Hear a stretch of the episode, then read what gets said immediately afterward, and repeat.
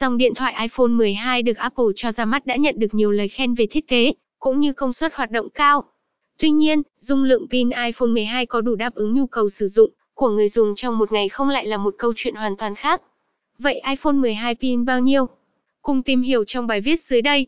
Nếu so sánh, dung lượng pin iPhone 12 thậm chí còn thấp hơn so với iPhone 11 là 3110 mAh.